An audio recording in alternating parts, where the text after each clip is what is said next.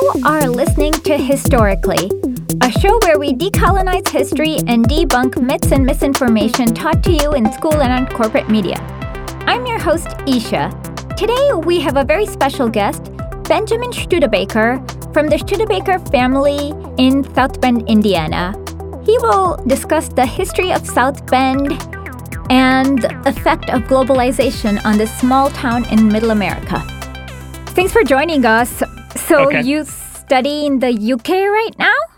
Yes, I'm doing a PhD at the University of Cambridge in politics. Oh, cool. What did you study in undergrad? In undergrad, I did politics. Uh, at Chicago, I did a master's in social science, and then I came here. And what's your thesis on? My thesis is on legitimacy crises in democracies, when people begin to feel that their democracy isn't working for them, but they don't have any alternative systems of government that they would prefer. They're not willing to go to a communist system or a fascist system. So instead, they are looking for ways to fixing or reforming or purifying the democracy. Mm-hmm. And so this this kind of question of how do they get out of that kind of crisis, given that they're trying to fix something that they think is broken through the use of the thing that they're trying to fix. Ah, I see. Is it akin to all the people we hear who want to return to a normal president, things like that? Yes, you have some people who want to get back to normal, and you have other people who think that we need some other kind of fix. Um, getting back to what you're studying, are people like Pete Buttigieg examples of what happens when people lose faith in their democracy, or and the way he's trying to kind of restore normalcy?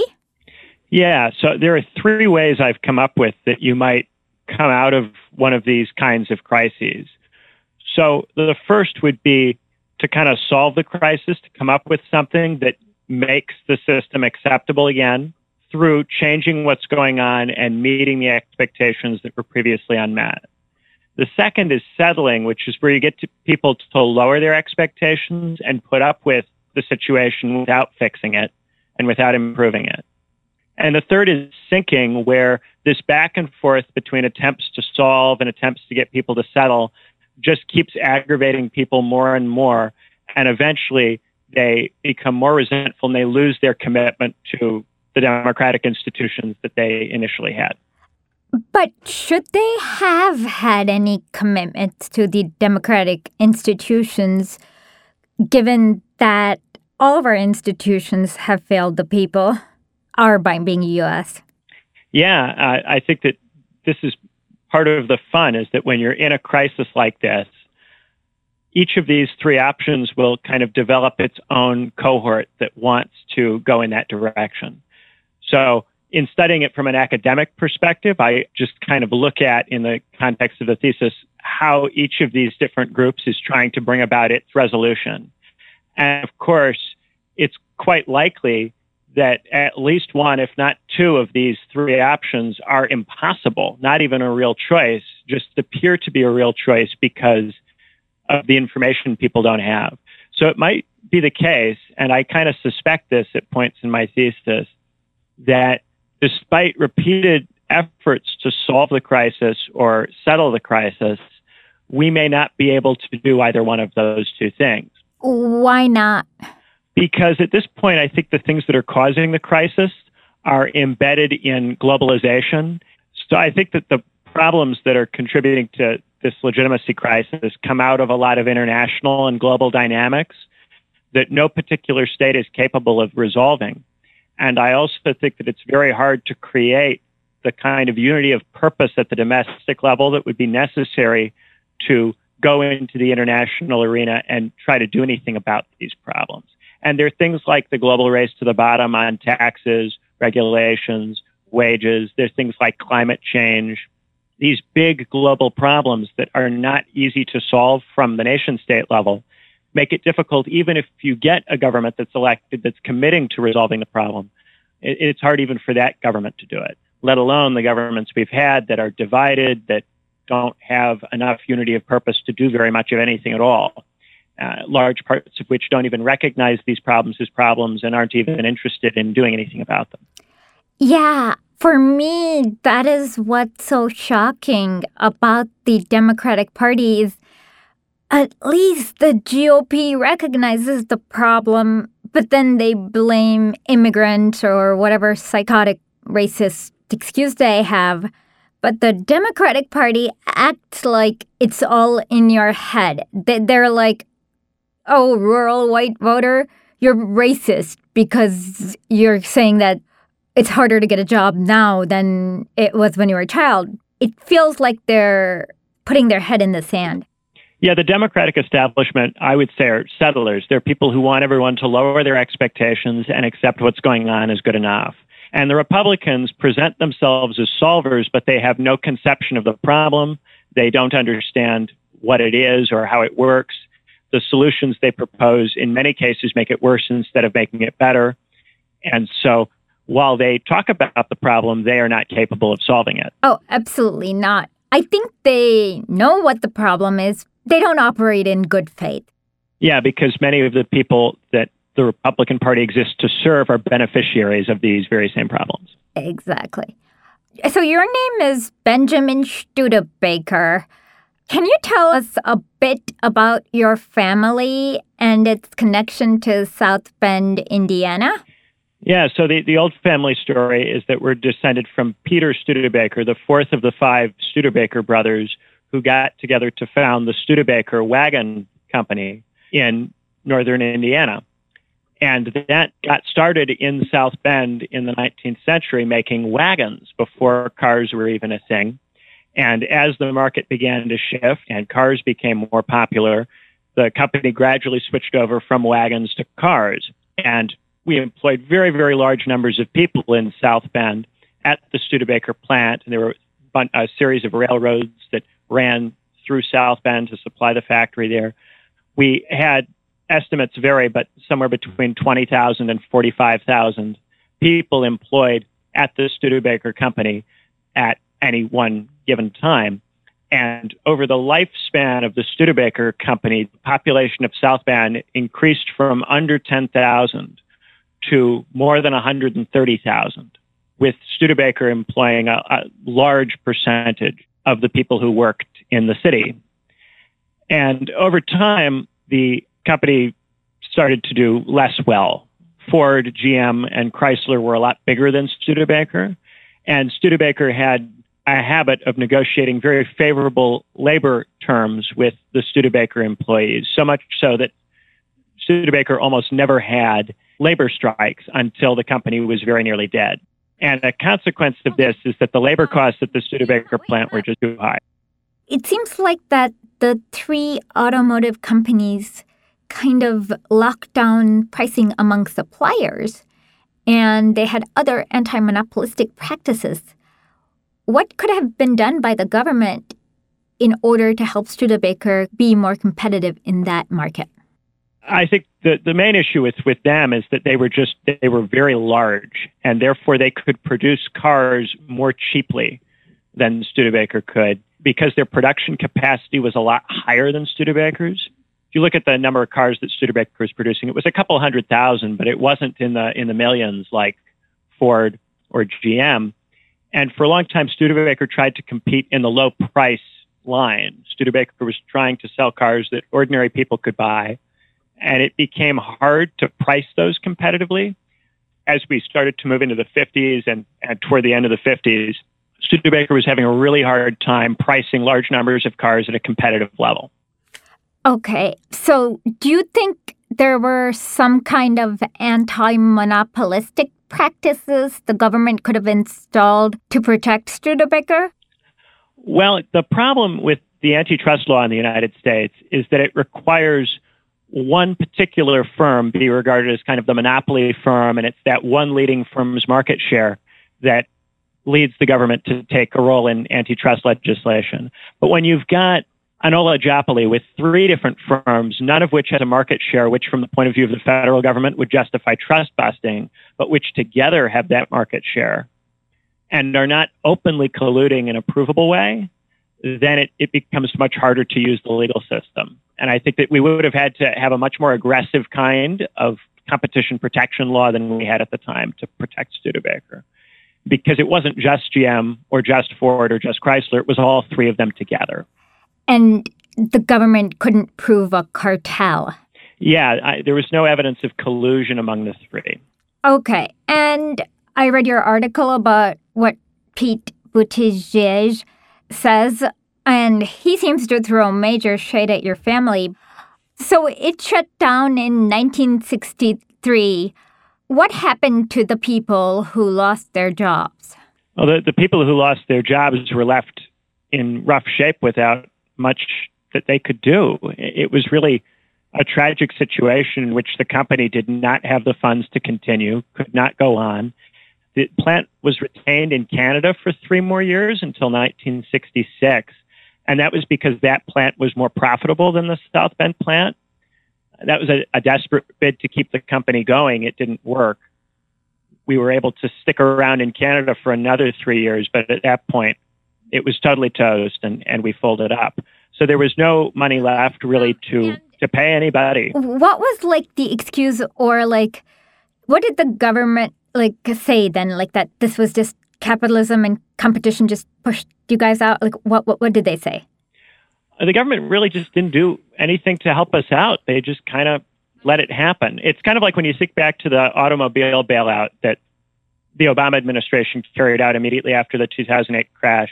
So in two thousand nine, when G M and, and Chrysler got into trouble, Barack Obama decided that those jobs were too important to allow those companies to go under, and he made a point to intervene to bail out those auto firms so that they could go on.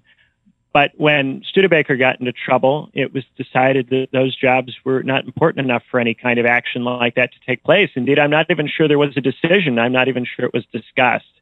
So there was no money to bail out Studebaker or to help people who had lost jobs and had pensions that they stood to lose. And so a lot of people not only lost their jobs, but also lost their pensions. It was really tragic, and, and it hit the area very hard.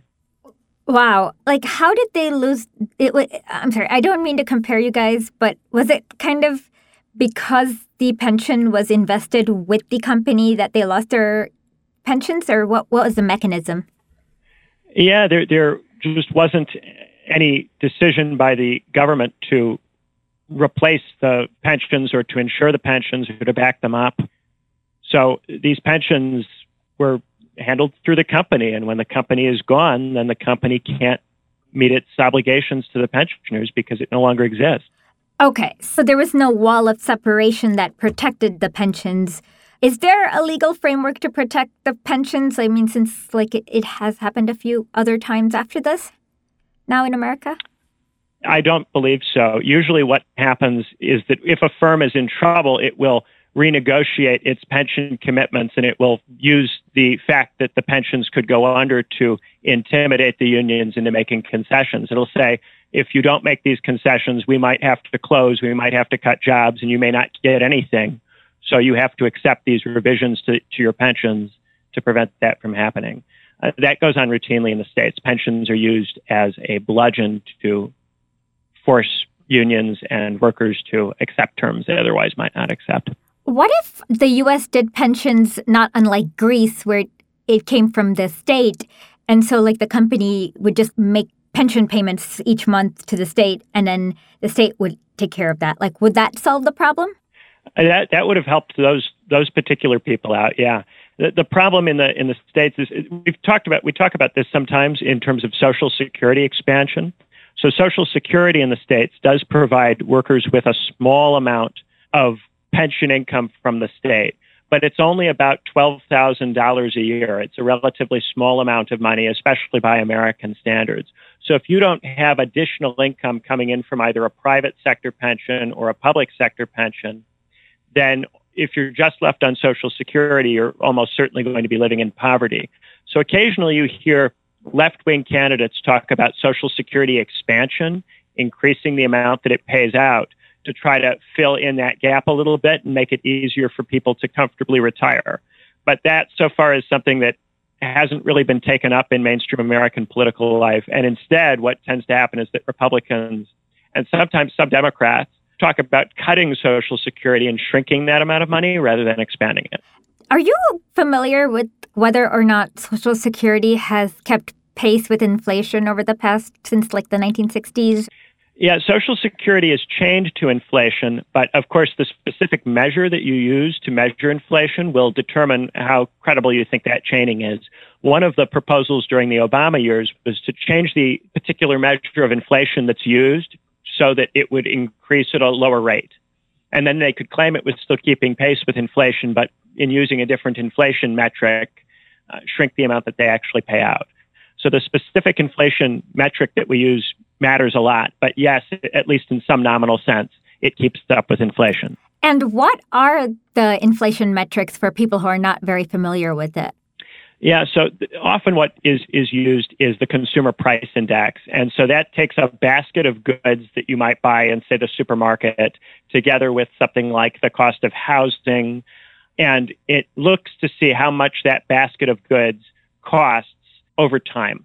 And so at whatever percentage increase in the basket of goods, then that translates into the inflation rate. Okay. Um, so now getting back to South Bend.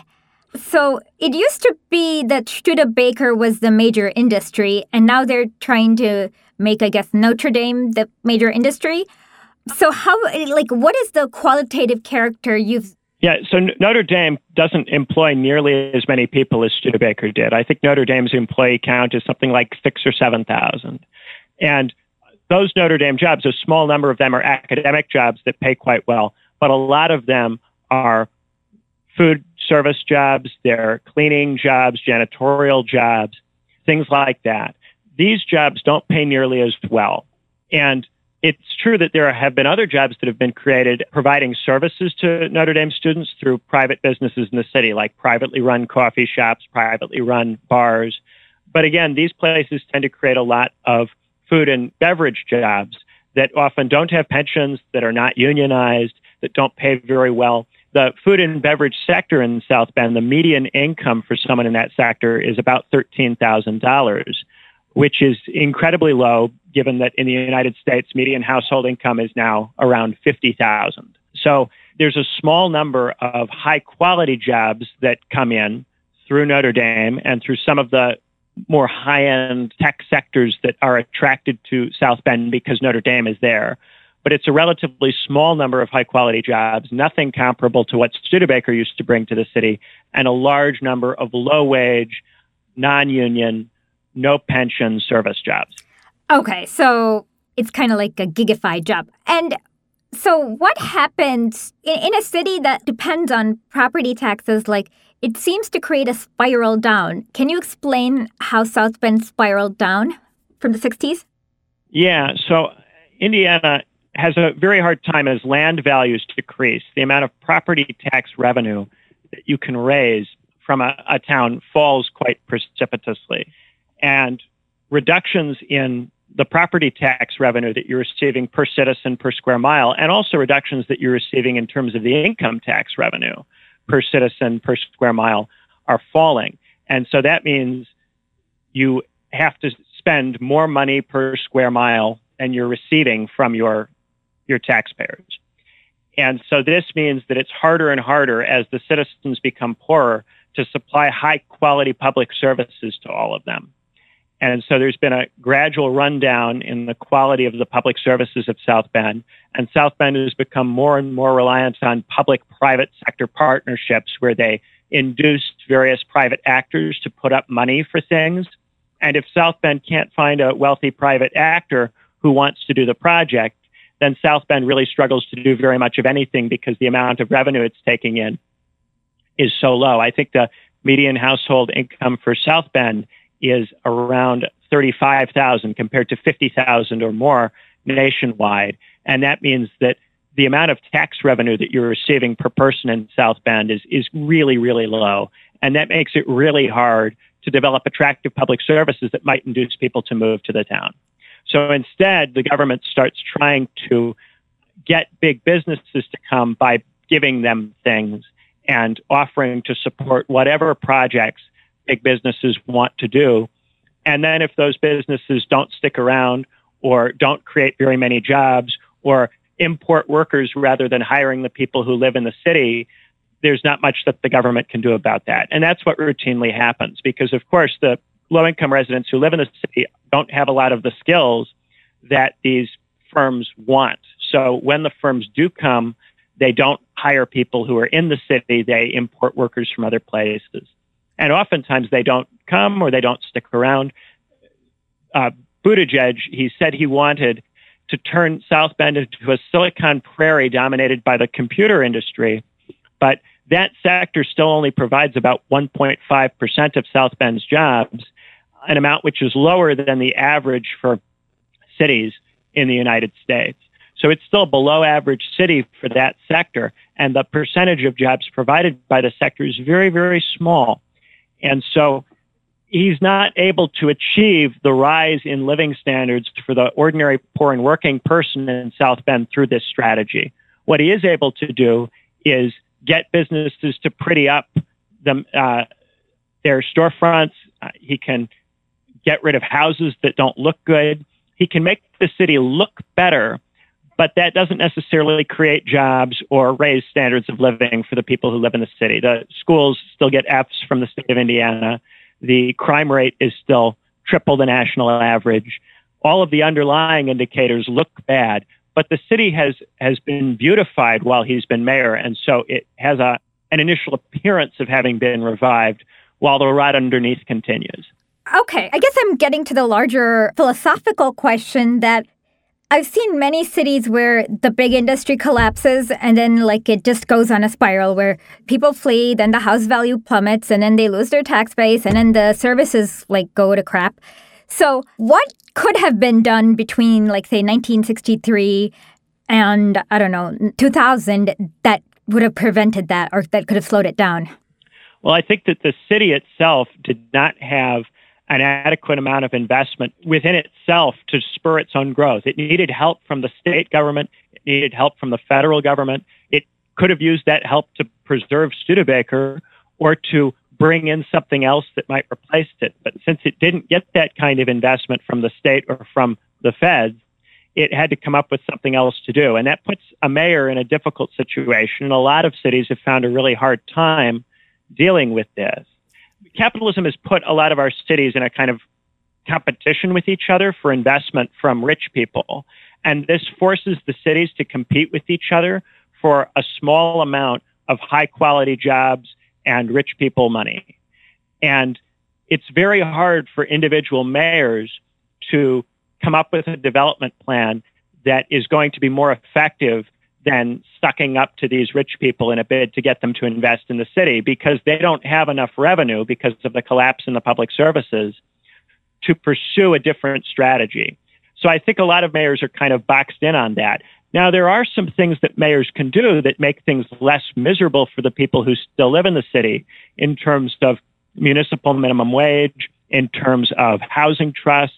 What are housing trusts? Of, uh, so housing trust is a form of public housing in which the city or community buys a piece of land, and the land permanently belongs to the city, and the houses that are built on the land permanently belong to the city.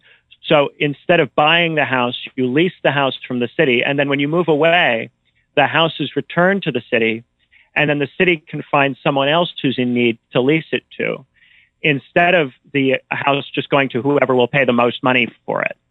And so it protects against rises in land values. Ah, okay. Is it possible for like a capitalistic government, because like a city can't coin its own money, so like without a bailout from like the federal government, is it possible for a city to recover like that? I think it's very difficult. I think that you can manage the decline and you can do some things to make it less painful when you're mayor.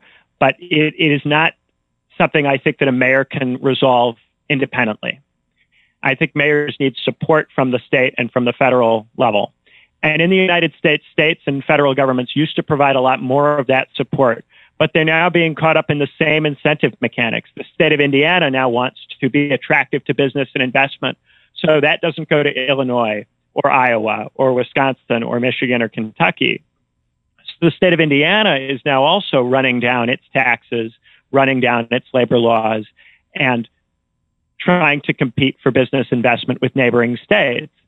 And the federal government isn't setting benchmark minimums across states that are strong and force states to pay workers a reasonable wage, to take care of workers.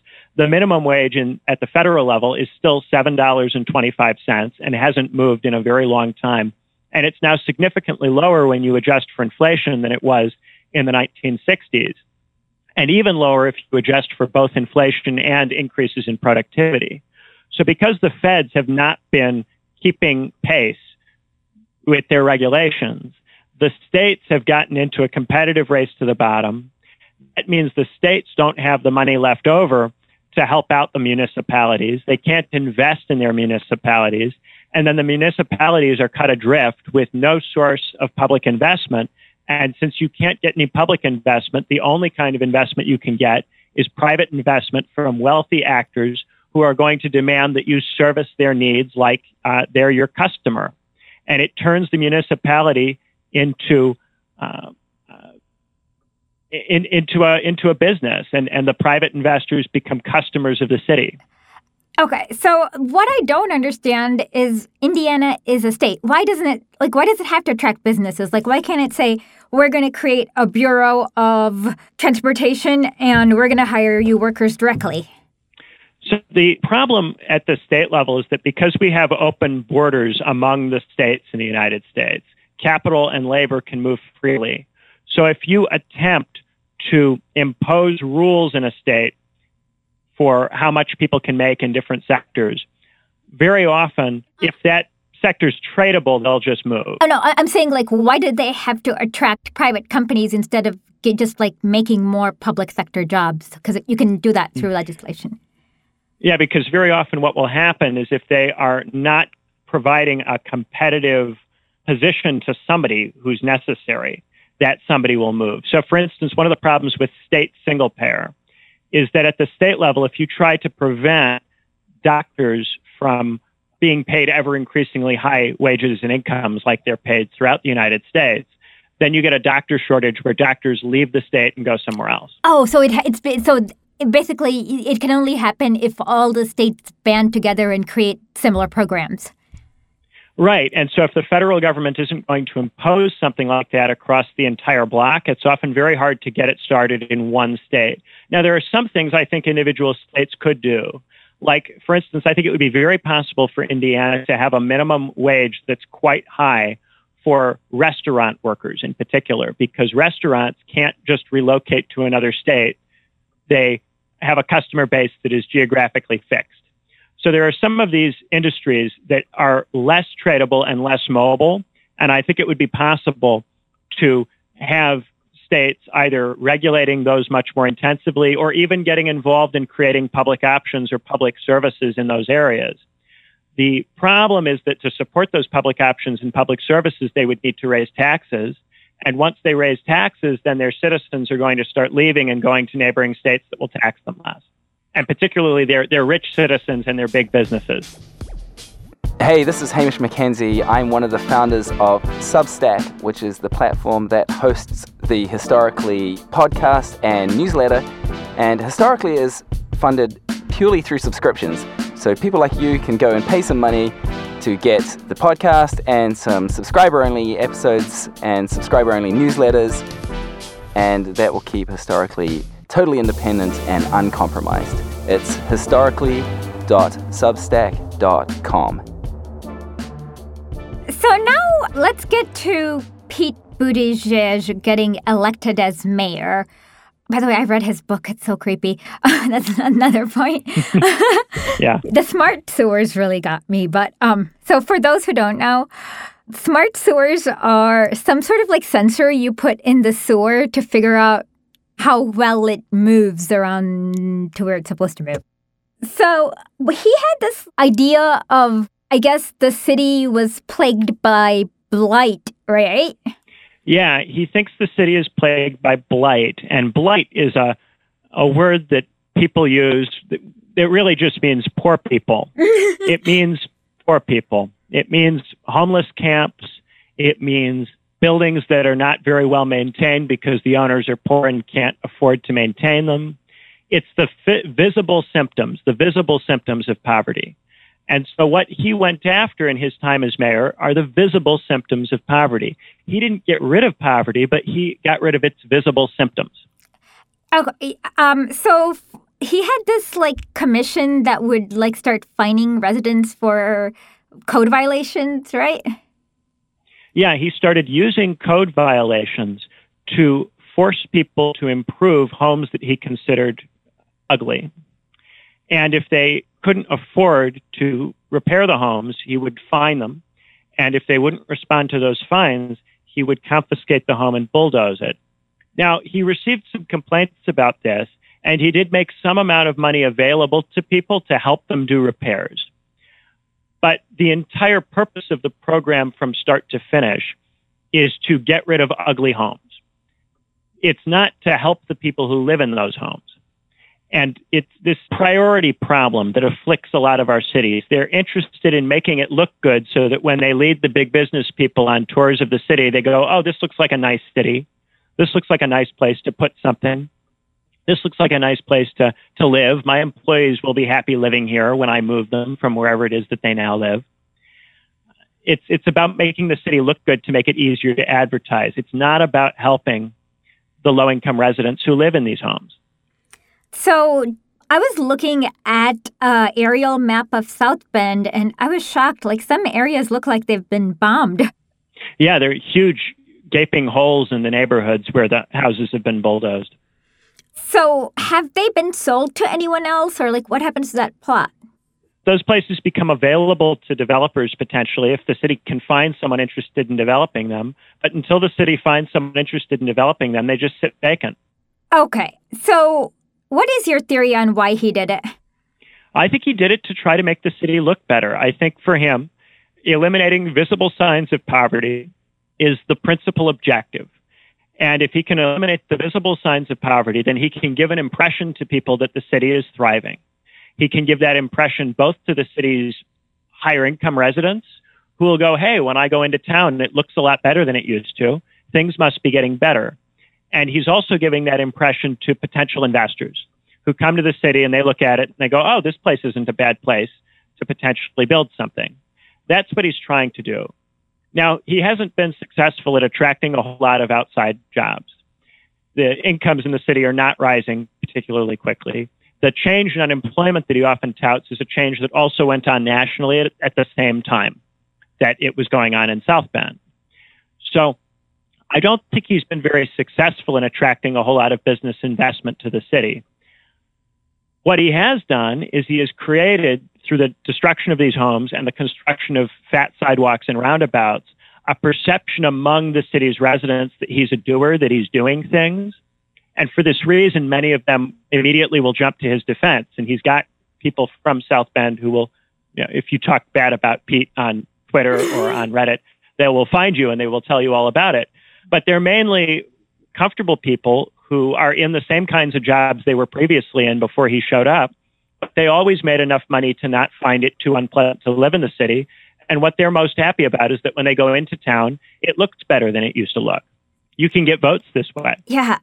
Can we talk a little bit about the creepier passages of his book, just because it's really creeped me out? Yeah, for sure. Uh-huh. It's a strange book. I know. Very strange. Don't read it if you guys have. Uh, yeah, I suggest not. It, it's like not worth it for your mind. Yes, it's it's Shortest Way Home, One Mayor's Challenge and a Model for America's Future. Okay. So he said he launched a strong effort to make our city's management more rigorous, efficient, and fact-driven. What does that mean? Well, I think it means that he applies the logic that McKinsey applies when it comes to a company to the city, which means he looks for things that are inefficient, things that aren't generating revenue, things that are expensive, and he tries to get rid of those things. And poor people don't generate a lot of revenue, and they're expensive, so he tries to get rid of them. So the fact-driven mayorship leads to some Orwellian things. Like, he started a three one one call system, and then he, like, started tracking who's calling? Yeah, he just created a phone number that you can call to talk to the city. Uh, he's very proud of that, like it, it, like it's such a big accomplishment. When he lists his accomplishments as mayor, he tends to list that in his top five. Yeah, but it's creepy because it's now collecting data on everyone in the city, and I don't know if the government should be collecting all that data. Right. So it's a phone number, uh, and what kind of big deal is it from the point of view of the citizen? And in the meantime, it may be collecting all kinds of data. Who knows? Okay, the worst thing, um, let's go to, loca- I'm going to location one ninety-three, and I will read this. Previous administrations had torn down hundreds, but they never seemed to get ahead of the contagion of blight. Yeah, it's it's as if poor poverty is a disease, and the way that he aims to cure poverty is by ripping down houses. It's Yeah. And, oh, can we also talk about the police scandal? I'm not exactly familiar with everything that happened there? Yeah, I'm I'm not quite as well read up on that as I am on some of the other things he's done. But from what I understand, there was a police chief, a black police chief, that he fired. And he claims that the police chief was under a corruption investigation. But it's it's relatively unusual for South Bend, I think, to have black police chiefs. So people wonder what was up with that. Is there anything else, like, I haven't mentioned that you think people should know about Pete or South Bend? Well, I think they should know about the homeless. Yeah, that was really brutal. So when it came to the homeless, the mayor commissioned a report in August of twenty seventeen to deal with the homelessness problem. The report came out in August, and it, it recommended, uh, he commissioned it earlier that year, excuse me, earlier in twenty seventeen. It came out in August. And it recommended the building of a gateway center, a kind of state-of-the-art center for the homeless where they could come and stay, and they would also get access to services, access to housing, stuff that would help them to stabilize their lives. Not just a bed for the night, but also a kind of plan that would help them to stop being homeless. And it was recommended that that be constructed. Well, going into the fall of twenty seventeen, Buttigieg said he was going to do this, had money in the budget for it. There was a site, Ivy Tech was going to donate some space, a kind of local community college was going to donate some unused space. It hasn't been built. And at this point, there's no location for it because the space that they were originally looking at, some of the neighbors who lived nearby didn't didn't want it built there. And so the mayor just didn't move on it. And it hasn't been built. And there have been protests on behalf of the homeless, and a petition which seven hundred people have signed, which would be equivalent to two point three million at the national level in the United States based on population, to have something done about the homelessness problem. There are people living in camps under under a bridge. And so far, instead of building the center, what Buttigieg has done is that he has been looking for ways to use nuisance laws to break up the camps and make it harder for people to camp out in the city. And this culminated in the use of the city's right to clean the streets to repeatedly and clean the streets under this bridge where the homeless like to be, often enough that it is inconvenient for them to be there. And he was asked if he was using the street cleaning to try to get rid of the homeless, and his response was something along the lines of, people have rights and we can't just get rid of them, but also the city has rights. And our you know, our policy is that no one should be camping out in the city at night. Everybody should be in a warm bed. We have limited enforcement mechanisms available to us for that policy. How about not destroying homes? Well, and so the denial, the denial includes almost an admission, because he, he says when he's asked, are you doing this to get the homeless off the street? He says in his answer that the policy of the city is to have the homeless off the street. And so this is something I find really disturbing, because there are the people who were involved in writing that report are now very frustrated because they feel the report hasn't been implemented. The homelessness problem continues to be an issue. There was a protest in South Bend as recently as this past December over it, and nothing is being done. And in the meantime, Buttigieg goes around to conferences, goes around to events.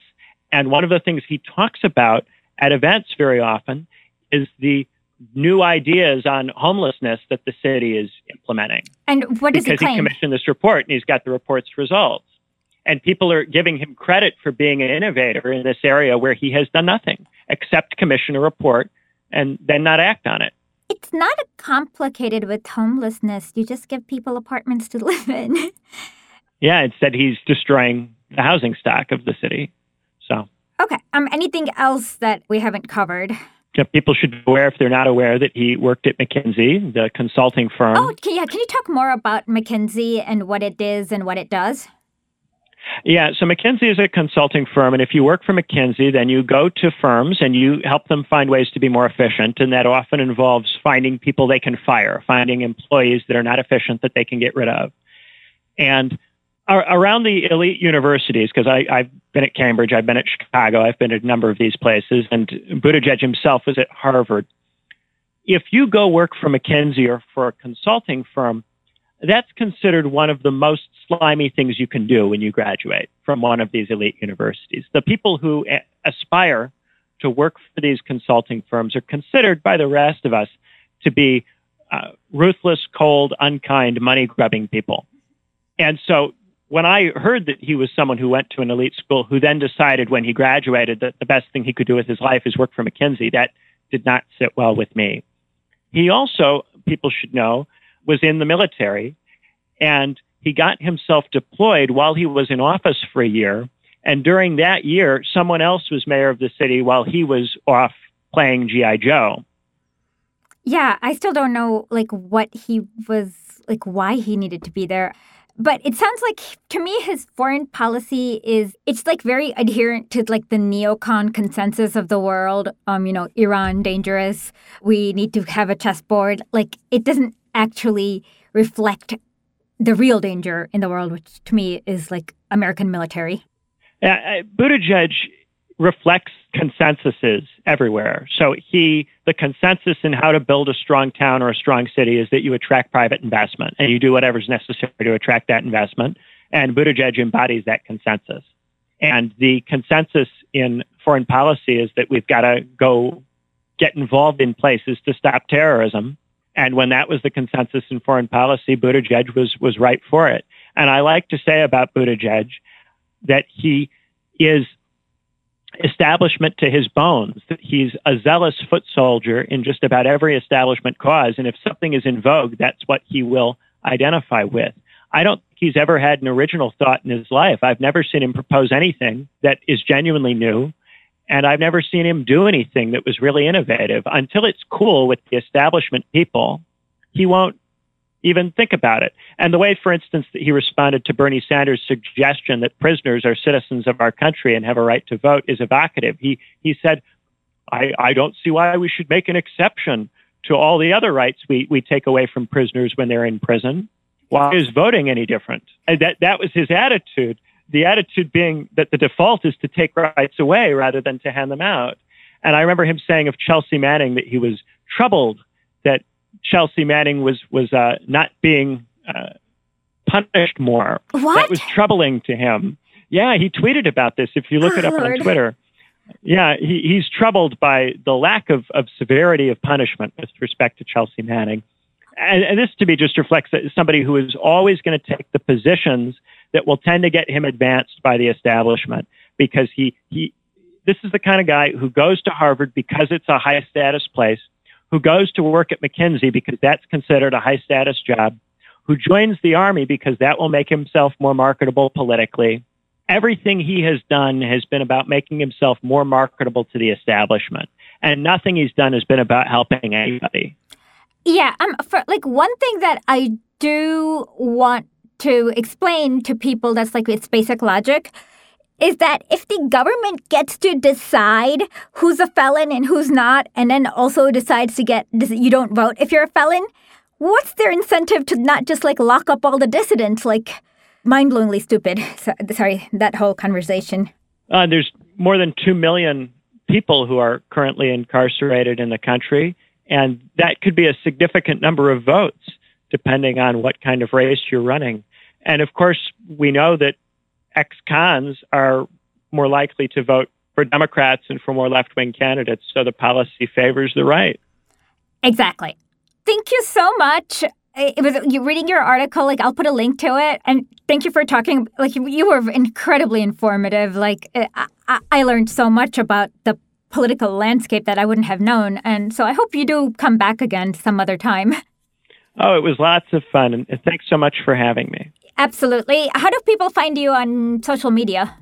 Yeah, so I've got a blog, benjamin studebaker dot com. I've got a Twitter account, B M Studebaker. I've got a podcast called What's Left that I'm doing with Amy Therese, which is loads of fun. Okay. So, yeah, lots of places you can find me. Awesome. Well, have a great day. Thanks. You too. Music for this show is done by RecTech. You can find him on SoundCloud and on Spotify. W R E C K T E C H. And thank you for listening to our show.